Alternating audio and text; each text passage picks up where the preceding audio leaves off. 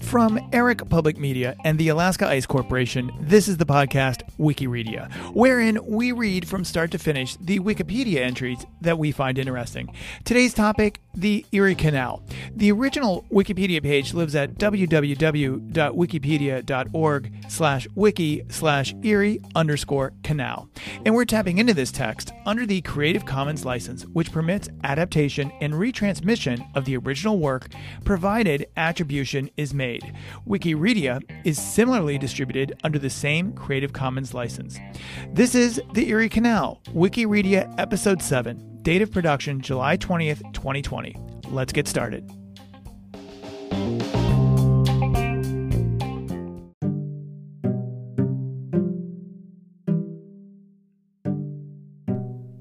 Erie Canal. The Erie Canal is a canal in New York, United States, that is part of the east-west cross-state route of the New York State Canal system. Originally, it ran three hundred sixty-three miles from the Hudson River in Albany to Lake Erie in Buffalo. It was built to create a navigable water route from New York City and the Atlantic Ocean to the Great Lakes. When completed in eighteen twenty-five, it was the second longest canal in the world and greatly enhanced the development and economy of New York, New York City, and the United States. The canal was first proposed in the seventeen eighties, then re-proposed in eighteen oh seven. A survey was authorized, funded, and executed in eighteen oh eight. Proponents of the project gradually wore down opponents. Its construction began in eighteen seventeen. The canal has thirty-four numbered locks, starting with Black Rock Lock and ending downstream with the Troy Federal Lock. Both are owned by the federal government. It has an elevation difference of about five hundred sixty-five feet and opened on October twenty-sixth, eighteen twenty-five. In a time when bulk goods were limited to pack animals and there were no railways, water was the most cost-effective way to ship bulk goods.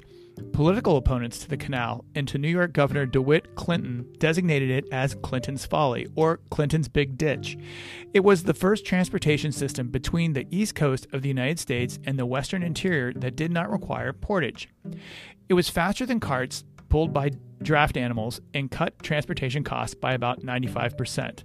The canal gave New York City's port an incomparable advantage over all other U S port cities and ushered in the state's nineteenth century political and cultural ascendancy. The canal fostered a population surge in western New York and opened regions farther west to settlement. It was enlarged between eighteen thirty-four and eighteen sixty-two. The canal's peak year was eighteen fifty-five, when thirty-three thousand commercial shipments took place. In nineteen eighteen, the western part of the canal was enlarged to become part of the New York State Barge Canal, which also extended to the Hudson River, running parallel to the eastern half of the Erie Canal.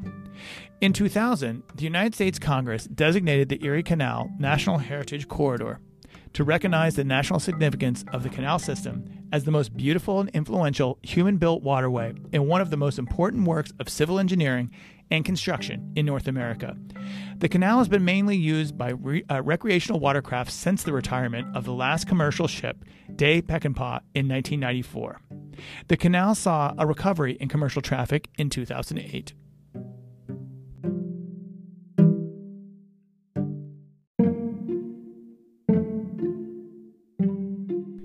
Erie Canal, Ambiguity, and Background. The waterway today referred to as the Erie Canal is quite different from the nineteenth century Erie Canal.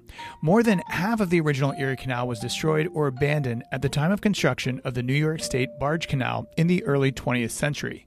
The sections of the original route remaining in use, mostly west of Syracuse, were widened significantly, with bridges over the canal rebuilt and locks replaced. By the time... At the time, it was called the Barge Canal. With the disappearance of commercial traffic and its replacement with recreational traffic in the later twentieth century, the original name returned and Barge Canal is rarely used. From the first day of the expansion of the British colonies from the coast of North America into the heartland of the continent, a recurring problem was that of transportation between the coastal ports and the interior. This was not unique to the Americas, and the problem still exists in those parts of the world where muscle power provides a primary means of transportation within a region. An equally ancient solution was implemented in many cultures. Floating vessels move more easily than land vehicles since friction is significantly less.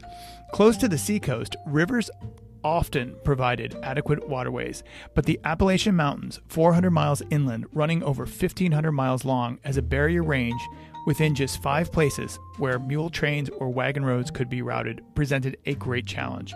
Passengers and freight had to travel overland, a journey made more difficult by the rough condition of the roads. In, eighteen, in eighteen hundred, it typically took two and a half weeks to travel overland from New York to Cleveland, Ohio. That's four hundred sixty miles, and four weeks to Detroit. The principal exportable product of the Ohio Valley was grain, which was a high-volume, low-price commodity bolstered by supplies from the coast. Frequently, it was not worth the cost of transporting it to faraway population centers. This was a factor leading to farmers in the West turning their grains into whiskey for easier transport and higher sales, and later, the Whiskey Rebellion.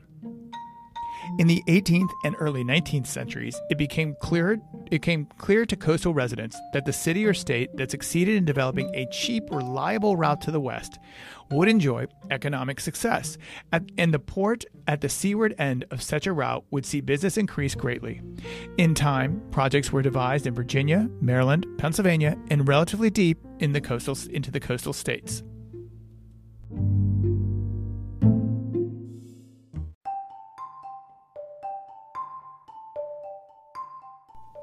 Erie Canal, proposals and logistics.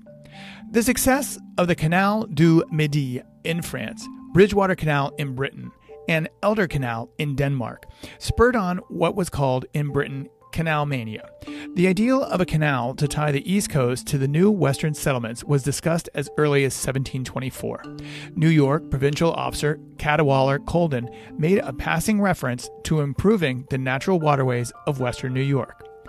Governor Morris and Elkanah Watson were early proponents of a canal along the Mohawk River. Their efforts led to the creation of the Western and Northern Inland Lock Navigation Companies in seventeen ninety-two, which took the first steps to improve navigation on the Mohawk and construct a canal between the Mohawk and Lake Ontario. But it was soon discovered that the private financing was insufficient. Christopher Coles, who was familiar with the Bridgewater Canal, surveyed the Mohawk Valley and made a presentation to New York State Legislature in seventeen eighty-four, proposing a shorter canal from Lake Ontario. The proposal drew attention and some action, but was never implemented. Jesse Hawley had envisioned encouraging the growing of large quantities of grain on the western New York plains, which were then largely unsettled, for sale on the eastern seaboard. However, he went bankrupt trying to ship grain to the coast. Hawley began pressing for construction of a canal along the ninety-mile-long Mohawk River Valley with support from Joseph Ellicott, agent for the Holland Land Company in Batavia. Hmm. Ellicott realized that a canal would add value to the land he was selling in the western part of the state. He later became the first canal commissioner. New York legislators became interested in the possibility of building a canal across New York in the first decade of the nineteenth century. Shipping goods west from Albany was a costly and tedious affair. There was no railroad yet, and to cover the distance from Buffalo to New York City by stagecoach took two weeks.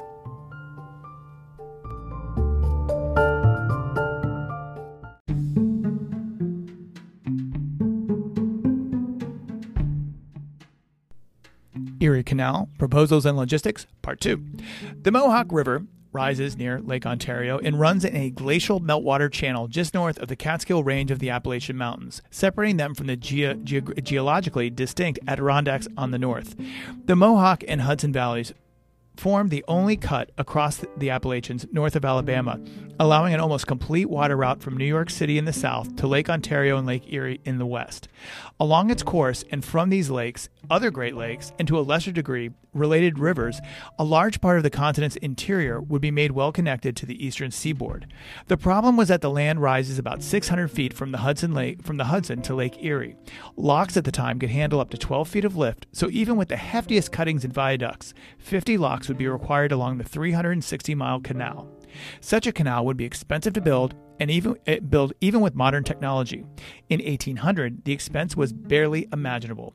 President Thomas Jefferson called it little short of madness and rejected it. However, Hawley interested New York Governor DeWitt Clinton in the project. There was much opposition, and the project was ridiculed as Clinton's Folly and Clinton's Ditch. In eighteen seventeen, though, Clinton received approval from the legislature for seven million dollars for construction.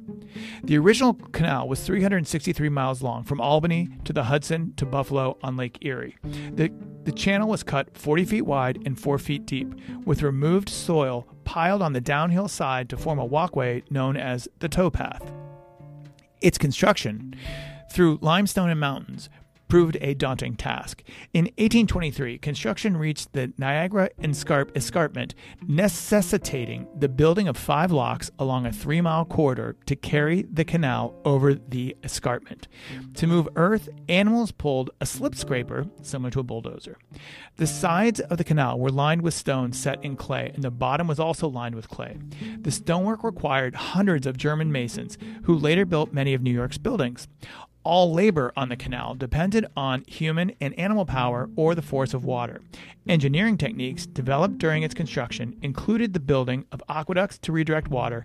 One aqueduct was nine hundred fifty feet long to span eight hundred feet of river.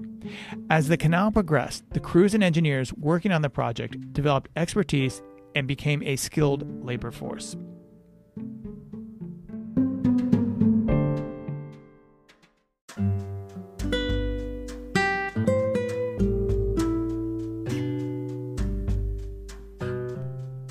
Erie Canal, freight boats and passenger boats. Canal boats, up to three feet in draft, were pulled by horses and mules walking on the towpath.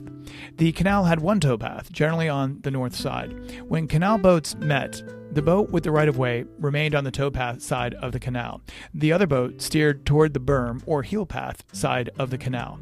The driver of the privileged boat kept his towpath team by the canal side edge of the towpath, while the Haji of the other boat moved to the outside of the towpath and stopped his team.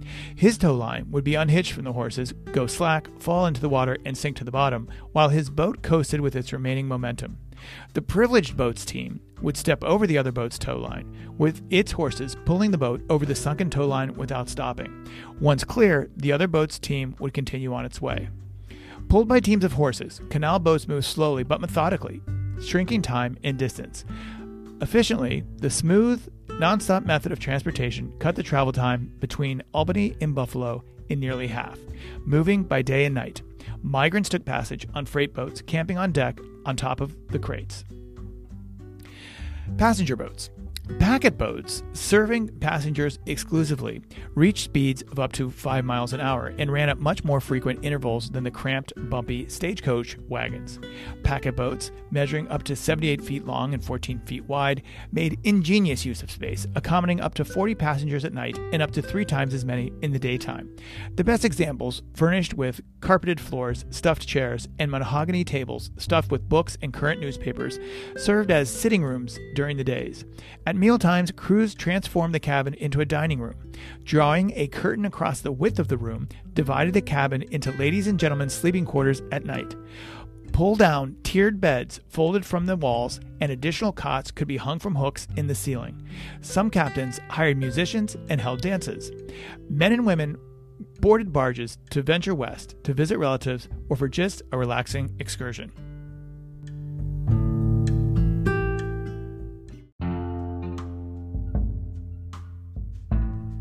Erie Canal construction. The men who planned and oversaw construction were novices as surveyors, surveyors and engineers. There were no civil engineers in the United States. James Geddes and Benjamin Wright, who laid out the route, were judges whose experience in surveying was in settling boundary disputes. Geddes had only used a surveying instrument for a few hours before his work on the canal. Canvas White was a twenty-seven-year-old amateur engineer who persuaded Clinton to let him go to Britain at his own expense to study the canal system there. Nathan Roberts was a mathematics teacher and a land speculator. Yet these men carried the Erie Canal up the Niagara Escarpment at Lockport, maneuvered it onto a towering embankment to cross over Irondequoit Creek, spanned the Genesee River on an awesome aqueduct, and carved a route for it out of the solid rock between Little Falls and Schenectady. All of these venturesome designs worked precisely as planned. Construction began on July fourth, eighteen seventeen at Rome, New York. The first fifteen miles from Rome to Utica opened in eighteen nineteen. At that rate, the canal would not be finished for thirty years. The main delays were caused by falling trees to clear a path through virgin forest and moving excavated soil, which took longer than expected. But the builders devised ways to solve these problems. To fell a tree, they threw rope over the top branches and winched it down. They pulled out the stumps with an innovative stump puller. Two huge wheels were mounted loose on the ends of an axle. A third wheel, slightly smaller than the others, was fixed to the center of the axle. A chain was wrapped around the axle and hooked to the stump. A rope was wrapped around the center wheel and hooked to a team of oxen. The mechanical advantage, torque, obtained ripped the stumps out of the soil. Soil to be moved was shoveled into large wheelbarrows that were dumped into mule-pulled carts. Using a scraper and plow, a three-man team with oxen, horses, and mules could build a mile in a year. The remaining problem was finding labor. Increased immigration helped fill the need. Many of the laborers working on the canal were Irish, who had recently come to the United States as a group of about five thousand. Most of them were Roman Catholic, a religion that raised much suspicion in early America due to its hierarchic structure, and many laborers on the canal suffered violent assault as the result of misjudgment and xenophobia. Construction continued at an increased rate as new workers arrived. When the canal reached Montezuma Marsh, it was rumored that over one thousand workers died of swamp fever, malaria, and construction was temporarily halted. However, recent research has revealed that the death toll was likely much lower, as no contemporary reports mention significant worker mortality, and mass graves for the period have never been found in the area. Work continued on the downhill side towards the Hudson, and the crews worked on the section across the swampland when it froze in winter. The middle section from Utica to Salina, present-day Syracuse, was completed in eighteen twenty, and traffic on that section started up immediately. Expansion to the east and west proceeded simultaneously, and the whole eastern section, two hundred fifty miles from Brockport to Albany, opened on September tenth, eighteen twenty-three, to great fanfare. The Champlain Canal, a separate but connected sixty-four mile north-south route from Waterloo on the Hudson to Lake Champlain, opened on the same date. In eighteen twenty-four, before the canal was completed, a detailed pocket guide for the tourist and traveler along the line of the canals and the interior commerce of the state of New York was published for the benefit of travelers and land speculators. The next difficulties were crossing into, into Irondequoit Creek and the Genesee River near Rochester. The former ultimately required building the one thousand three hundred twenty foot long Great Embankment to carry the canal at a height of seventy-six feet above the level of the creek, which ran through a two hundred forty-five foot culvert underneath. The canal crossed the river on, the stone, on a stone aqueduct eight hundred two feet wide, uh, eight hundred two feet long, seventeen feet wide, and supported by eleven arches. After the Genesee, the next obstacle was crossing the Niagara Escarpment, an eighty foot high wall of hard limestone to reach the level of Lake Erie. The route followed the channel of a creek that had cut at a cut ravine steeply down the escarpment. The construction and operation of two sets of five locks there soon gave rise to the community of Lockport. The twelve foot lift locks had a total lift of sixty feet, exiting into a deeply cut channel. The final leg had to be cut thirty feet deep through another limestone mass, the on on Onondaga Ridge, Onondaga Ridge. Much of that section was blasted with black powder, and the inexperience of the crews often led to accidents and sometimes to rocks falling on nearby houses. Two villages competed to be the terminus, Black Rock and Niagara River, and Buffalo. At the eastern tip of Lake Erie, Buffalo expanded great energy to widen and deepen Buffalo Creek to make it navigable and to create a harbor at its mouth. Buffalo won over Black Rock and grew into a large city, eventually encompassing its former rival. The entire canal was officially completed on October twenty-sixth, eighteen twenty-five. The event was marked by a statewide grand celebration, culminating in a series of cannon shots along the length of the canal and the Hudson, a ninety minute cannonade from Buffalo to New York City. A flotilla of boats led by Governor DeWitt Clinton aboard Seneca Chief sailed from Buffalo to New York City over the span of ten days. Clinton then ceremoniously poured Lake Erie water into New York Harbor to mark the Wedding of the Waters. On its return trip, Seneca Chief brought back a keg of Atlantic Ocean water, which was poured into Lake Erie by Buffalo Judge Samuel Wilson, who would later become mayor. The Erie Canal was thus completed in eight years at a cost of seven point one four three million dollars. It was acclaimed as an engineering marvel that, united, that united the country and helped New York City develop as an international trade center.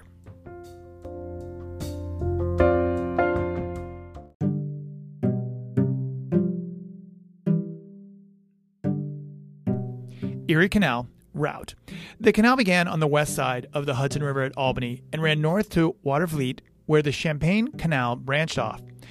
At Cahos, it climbed the escarpment on the west side of the Hudson River, sixteen locks rising one hundred forty feet, and then turned west along the south shore of the Mohawk River, crossing to the north side at Crescent, and again to the south at Rexford.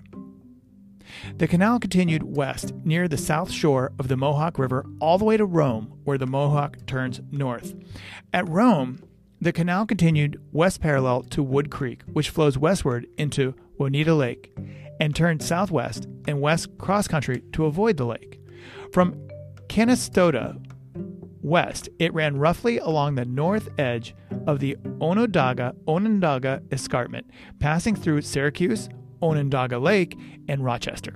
Before reaching Rochester, the canal uses a series of natural ridges to cross the deep valley of Irondequoit Creek.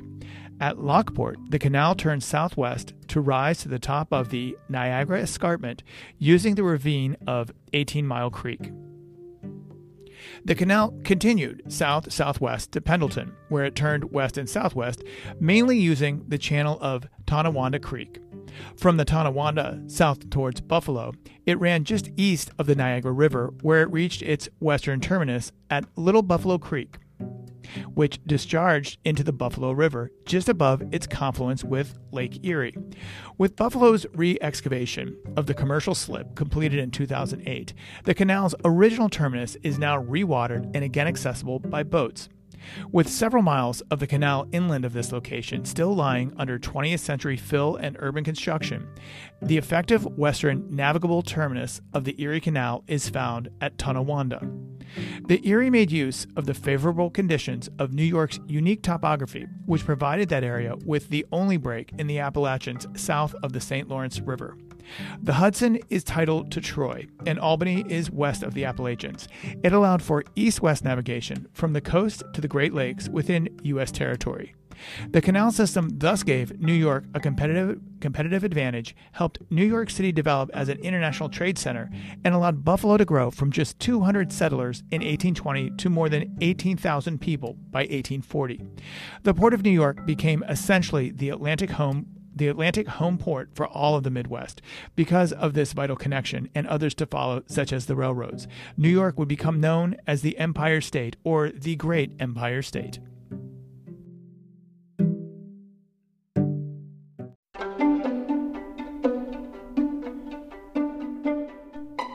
Erie Canal enlargements and improvements. Problems developed but were quickly solved. Leaks developed along the entire length of the canal, but these were sealed using cement that hardened underwater. Erosion on the clay bottom proved to be a problem, and the speed was limited to four miles per hour. The original design planned for an annual tonnage of one point five million tons, but this was exceeded immediately. An ambitious program to improve the canal began in eighteen thirty-four. During this massive series of construction projects known as the First Enlargement, the canal was widened from forty to seventy feet. Locks were widened and or rebuilt in new locations, and many new navigable aqueducts were constructed. The canal was straightened and slightly rerouted in some stretches, resulting in the abandonment of short segments of the original eighteen twenty-five canal. The first enlargement was completed in eighteen sixty-two, with further minor enlargements in later decades. Today, the reconfiguration of the canal created during the first enlargement is commonly referred to as the Improved Erie Canal or the Old Erie Canal, to distinguish it from the canal's modern-day course.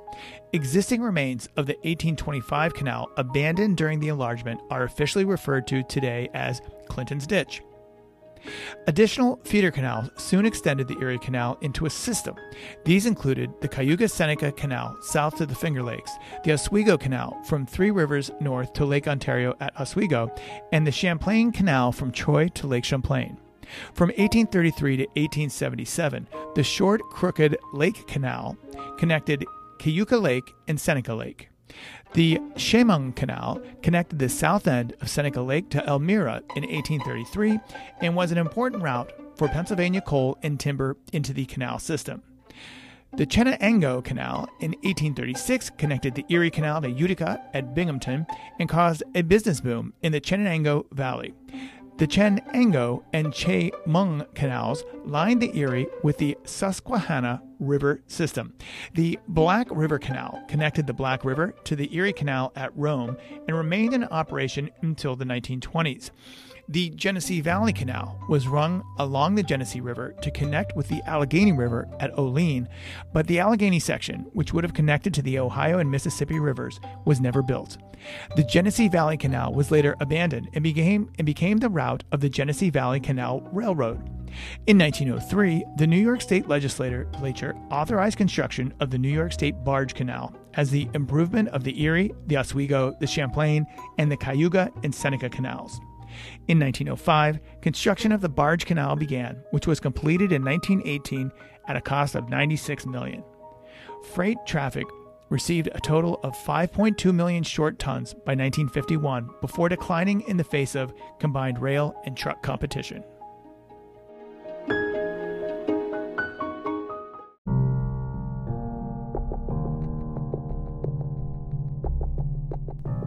Erie Canal competition. As the canal brought travelers to New York City, it took business away from other ports such as Philadelphia and Baltimore. Those cities and their states started projects to compete with the Erie Canal. In Pennsylvania, the main line of public works was a combined canal and railroad running from Philadelphia to Pittsburgh on the Ohio River. It opened in eighteen thirty-four. In Maryland, the Baltimore and Ohio Railroad ran west to Wheeling, West Virginia, then a part of Virginia, and also on the Ohio River, and that was completed in eighteen fifty-three. Other competition was more direct. The Mohawk and Hudson Railroad opened in eighteen thirty-seven, providing a bypass to the slowest part of the canal between Albany and Schenectady. Other railroads were soon chartered and built to continue the line west to Buffalo, and in eighteen forty-two, a continuous line, which later became the New York Central Railroad, and its Auburn Road in eighteen fifty-three was opened the whole way to Buffalo. As the railroad served the same general route as the canal, but provided for faster travel, passengers soon switched to it. However, as late as eighteen fifty-two, the canal carried thirteen times more freight tonnage than all the railroads in New York State combined. It continued to compete well with the railroads through nineteen oh two, when tolls were abolished. During Rockefeller's consolidations of the late eighteen sixties and early eighteen seventies, he used the canal as a cheaper form of transportation, in the summer months when it was not frozen, to get his refined oil from Cleveland to New York City. In the winter months, his only options were the three trunk lines, the Erie Railroad, the New York Central Railroad, or the Pennsylvania Railroad. The New York, West Shore, and Buffalo Railway was completed in eighteen eighty-four as a route running closely parallel to both the canal and the New York Central Railroad. However, it went bankrupt and was acquired the next year by the New York Central.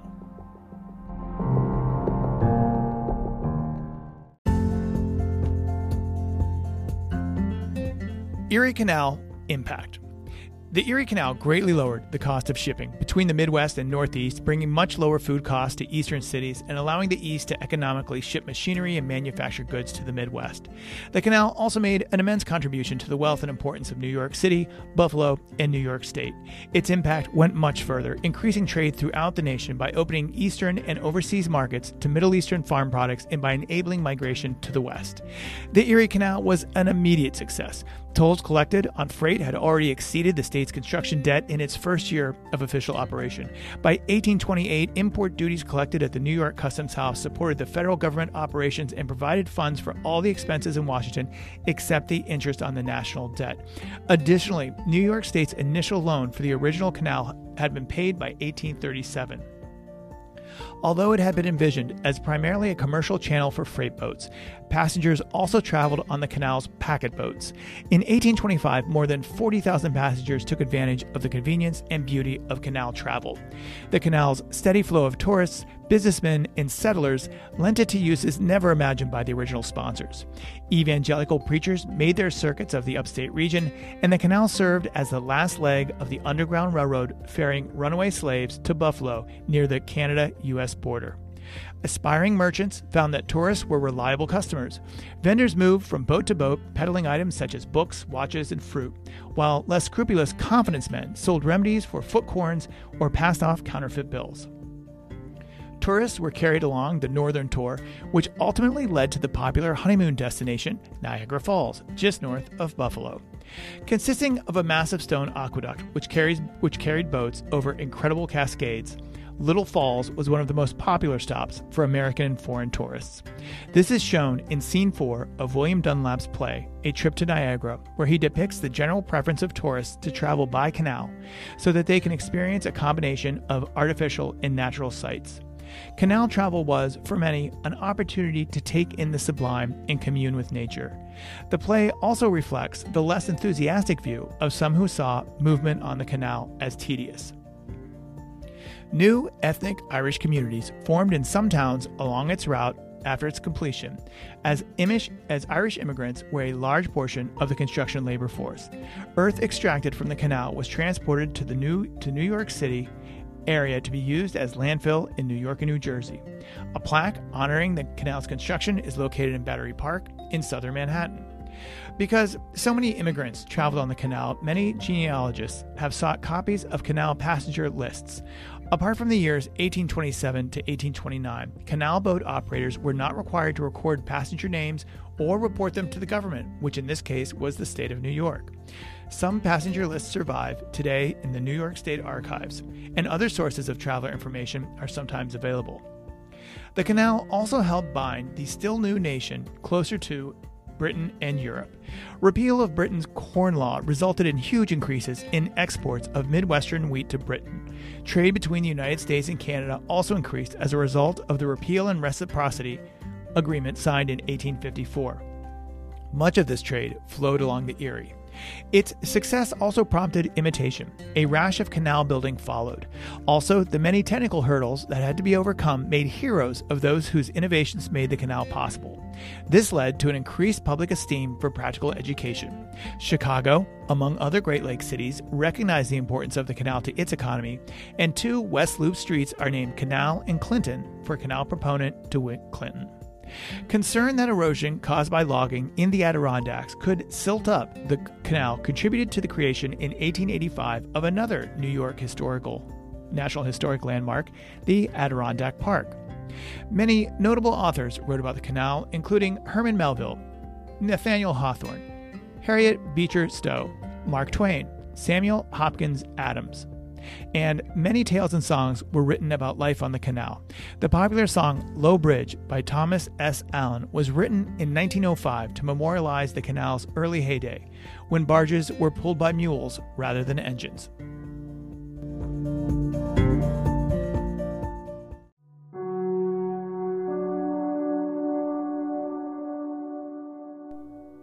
Erie Canal, Sunday Closing Debate. The New York State Legislature debated closing the locks of the Erie Canal on Sundays when they convened in eighteen fifty-eight.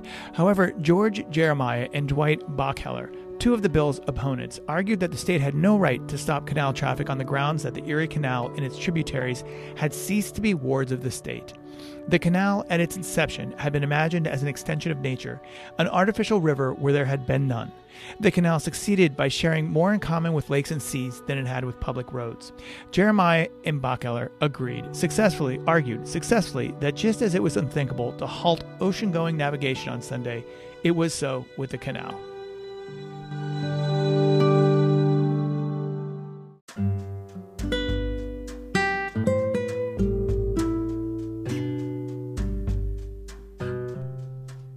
Erie Canal, twentieth century.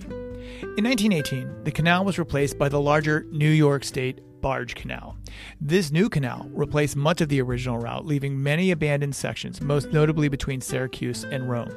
New digging and flood control technologies allowed engineers to canalize rivers that originally that the original canal had sought to avoid, such as the Mohawk, Seneca, Clyde Rivers, and Oneida Lake.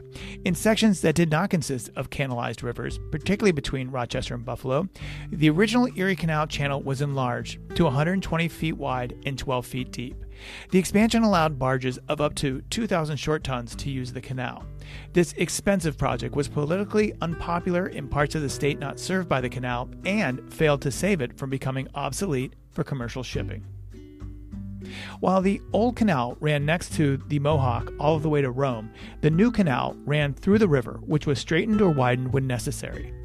At Elion, a new canal, the new canal left the river for good, but continued to run on a new alignment parallel to both the river and the old canal to Rome. From Rome, the new route continued almost due west, merging with Fish Creek just east of its entry into Oneida Lake. From Oneida Lake, the new canal ran west along the Oneida River with cutoffs to shorten the route. At Three Rivers, the Oneida River turns northwest and was deepened for the Oswego Canal to Lake Ontario. The new Erie Canal turns south there along the Seneca River, which turns west near Syracuse and continues west to a point in the Montezuma Marsh. There, the Cayuga and Seneca Canal continued south with the Seneca River, and the new Erie Canal again ran parallel to the old canal along the bottom of the Niagara Escarpment, in some places running along the Clyde River and in some places replacing the old canal.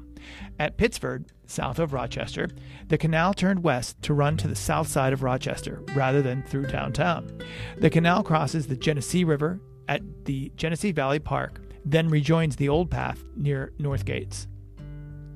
From there, it was again roughly an upgrade to the original canal, running west to Lockport.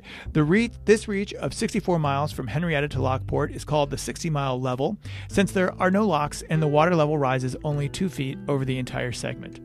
Diversions from and to adjacent natural streams along the way are used to maintain the canal's level. It runs southwest to Tonawanda, and the, where the new alignment discharges into the Niagara River, which is navigable upstream to the New York Barge Canal's Black Rock Lock, and thence to the canal's original western terminus at Buffalo's Inner Harbor. The growth of railroads and highways across the state and the opening of the Saint Lawrence Seaway caused commercial traffic on the canal to, de- to, to decline dramatically during the second half of the twentieth century. In nineteen ninety-two, the New York State Barge Canal was renamed the New York State Canal System and placed under the newly created New York State Canal Corporation, a subsidiary of the New York State Thruway Authority. While part of the Thruway, the canal system was operated using money generated by Thruway tolls.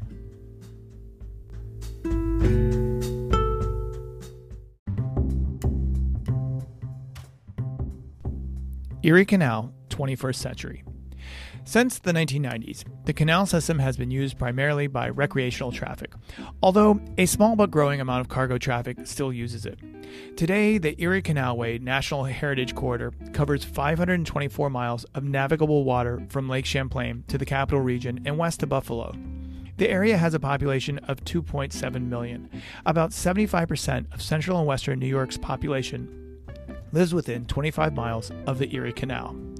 The Erie Canal is open to small craft and some larger vessels from May through November each year. During winter, water is drained from parts of the canal for maintenance. The Champlain Canal, Lake Champlain, and the Champlain Canal and Richelieu River in Canada form the Lakes to Locks Passage, making a tourist attraction of the former waterway linking from eastern Canada to the Erie Canal. In two thousand six, recreational boating fees were eliminated to attract more visitors. Travel on the canal's middle section, particularly in the Mohawk Valley, was severely hampered by flooding in late June and early July two thousand six. Flood damage to the canal and its facilities was estimated as at least fifteen million dollars. There were some forty-two commercial shipments on the canal in two thousand eight, compared with fifteen set shipments in two thousand seven, and more than thirty-three thousand shipments in eighteen fifty-five, the canal's peak year. The new growth in commercial traffic is due to the rising cost of diesel fuel. Canal barges can carry a short ton of cargo five hundred fourteen miles on one gallon of diesel fuel, while a gallon allows a train to haul the same amount of cargo two hundred two miles and a truck only fifty-nine miles. Canal barges can carry loads up to three thousand short tons and are used to transport objects that would be too large for rail or road shipment. Today, the system is served by several commercial towing companies. In twenty twelve, the New York State Canal System was used to ship forty-two thousand tons of cargo.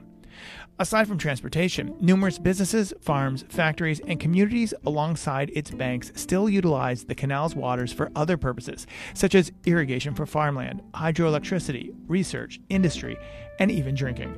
Use of the canal system has an estimated total economic impact of six point two billion dollars annually. In twenty seventeen, the New York State Canal Corporation was transferred from the New York State Thruway to the New York Power Authority.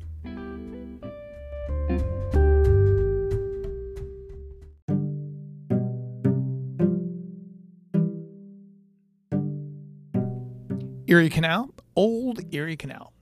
Sections of the Old Erie Canal not used after nineteen eighteen are owned by New York State or have been ceded to or purchased by counties or municipalities. Many stretches of the Old Canal have been filled in to create roads such as Erie Boulevard in Syracuse and Schenectady, and Broad Street in the Rochester and the Rochester Subway in Rochester.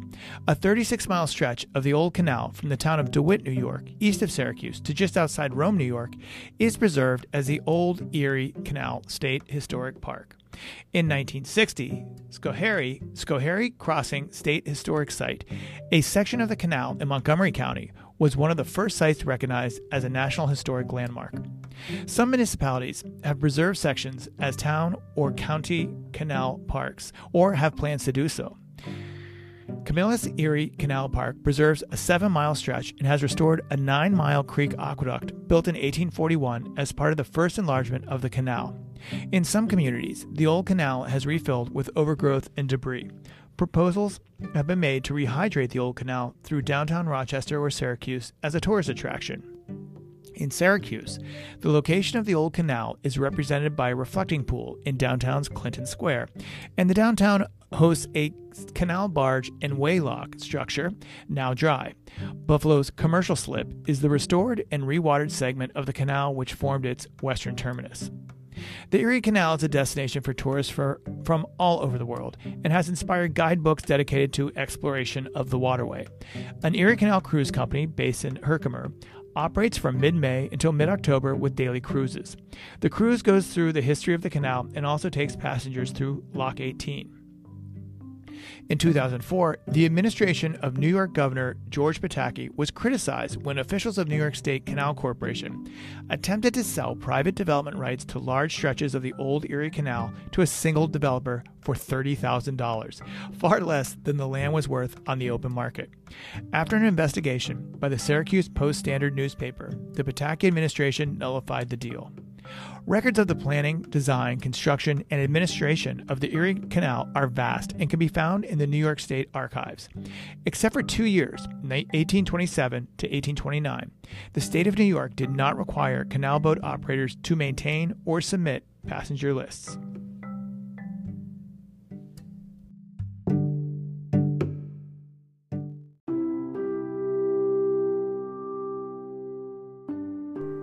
Erie Canal locks. The following list of locks is provided for the current canal from east to west. There are a total of thirty-six numbered locks on the Erie Canal. All locks on the New York State Canal system are single chamber. The dimensions are three hundred twenty-eight feet long and forty-five feet wide, with a minimum twelve foot depth of water over the miter sills at the upstream gates upon lift. They can accommodate a vessel up to three hundred feet long and forty-three and a half feet wide. Overall, sidewall height will vary by lock, ranging between twenty-eight and sixty-one feet, depending on the lift and navigable stages. Lock E seventeen at Little Falls has the tightest sidewall height at eighty feet. Distance is based on position markers from an interactive canal map provided online by the New York State Canal Corporation and may not exactly match specifications on signs posted along the canal. Mean surface elevations are compri- comprised from a combination of older canal profiles and history books, as well as specifications on signs posted along the canal. The margin of error should be normally within six inches. The Waterford Flight series of locks is one of the steepest in the world, lifting boats one hundred sixty-nine feet in less than two miles. Lock number. Troy Federal Lock. Location, Troy. Lock E two. Location, Waterford. Lock E three. Location, Waterford. E four. Waterford. E five. Waterford. E six. Crescent. E seven. Fisher Ferry. E eight. Scotia. E nine. Rotterdam. E ten. Cranesville. E eleven, Amsterdam, E twelve, Tribes Hill, E thirteen, Yosts, E fourteen, Canajoharie, E fifteen, Fort Plain, E sixteen, Saint Johnsville, E seventeen, Little Falls, E eighteen, Jacksonburg, E nineteen, Frankfort, E twenty, Whitesboro, E twenty-one, New London, E twenty-two, New London, E twenty-three, Brewerton, E twenty-four, Baldwinsville, E twenty-five, Mays Point, E twenty-six, Clyde, E twenty-seven and E twenty-eight A, Lyons, E twenty-eight B, Newark, E twenty-nine, Palmyra, E thirty, Macedon, E thirty-two, Pittsford, E thirty-three, Rochester, E thirty-four, Lockport, E thirty-five, Lockport,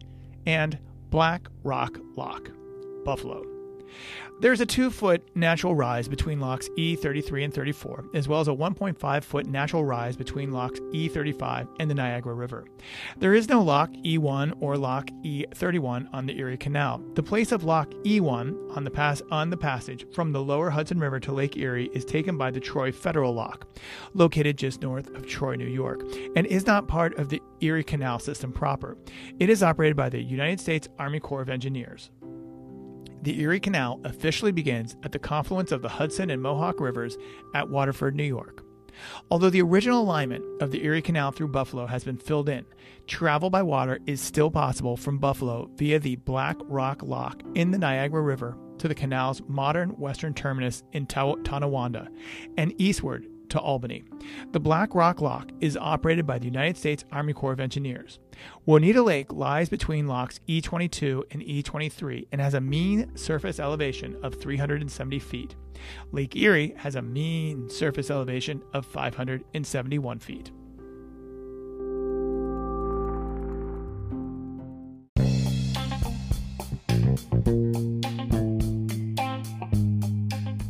That's it for today's episode of Wikiredia. Look, before you go, be sure to hit subscribe, follow us on Twitter at It's Wikiredia, and tell your friends. What do you want to listen to? Send topic ideas to our email, which is wikiredia at p m dot m e. Our producer and narrator, that's me, is Eric Goris. Our engineer is O J Tingles, and our content editor is Johnny Rocketship.